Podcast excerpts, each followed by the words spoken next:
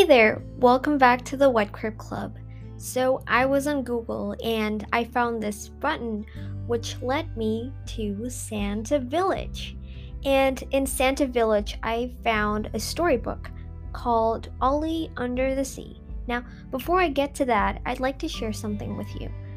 I don't celebrate Christmas, but I once spent one Christmas with friends away from our families.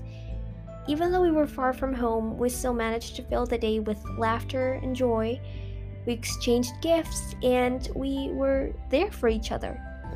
And I realized that no matter which holiday we celebrate, sharing and bringing joy to other people, regardless of their beliefs, is one of the most kind hearted thing we can do.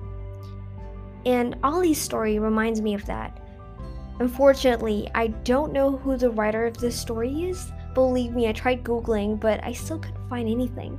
Hopefully, I'll find it later and add it to this episode's title, but in the meantime, I hope you enjoy Ollie Under the Sea.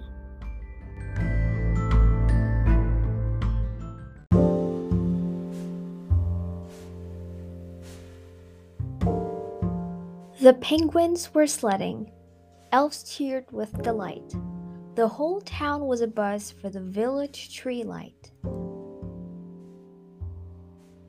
Not everyone that day was feeling so jolly. It was a sad day, you see, for a narwhal named Ollie. I wish, just this once, I could be there to see it. It seems so amazing to watch that big tree lit. But you love the ocean, replied Sweet Mary Bear. All the seashells and plankton, it's awesome down there. I guess so, said Ollie. That's certainly true, but sometimes the big blue makes me feel blue too. Well, what if, said Mary with an encouraging smile. I came down there today and we swam for a while. Go exploring? Surf sea reefs? Or better yet, I know! We could hold a tree lighting of our very own! A plan had been hatched. Mary gathered her crew, and jumped elves and then penguins, a few reindeer too. Ollie smiled in delight at the friends who had come. Let's get to it, said Mary. This is going to be fun. Now, to throw a great party, the first thing they need is a team of great helpers to help them succeed. Gather around, Mary shouted. We need all your help to host our very own undersea lighting of kelp. The fish sprung into action, spreading word to the guests. We'll handle the invites, you handle the rest. Now, the elves had experience with this sort of event. They need time for their tinkering, and so off they went. Decorations were next. They knew just who to see.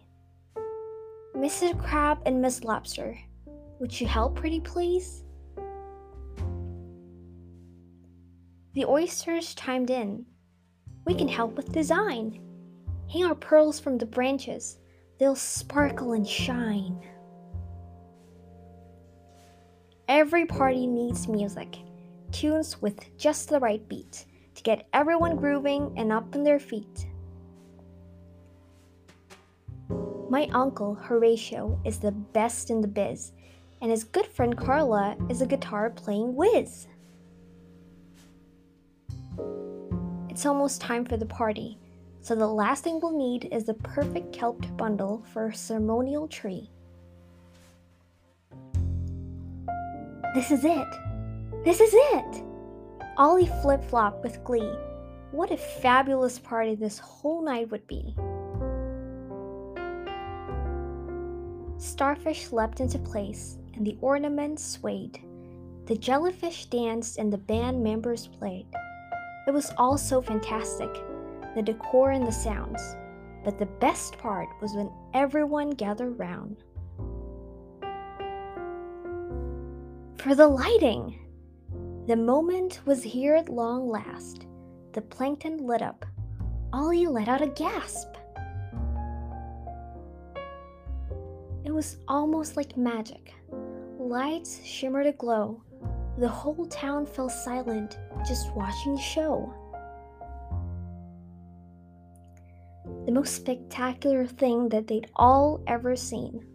Lights went yellow, then purple, then bright emerald green. Mary started to get sleepy. It was past time for bed. But before they all left, Ollie turned and then said, Thank you so much for bringing this whole town together for a night that I know we'll remember forever.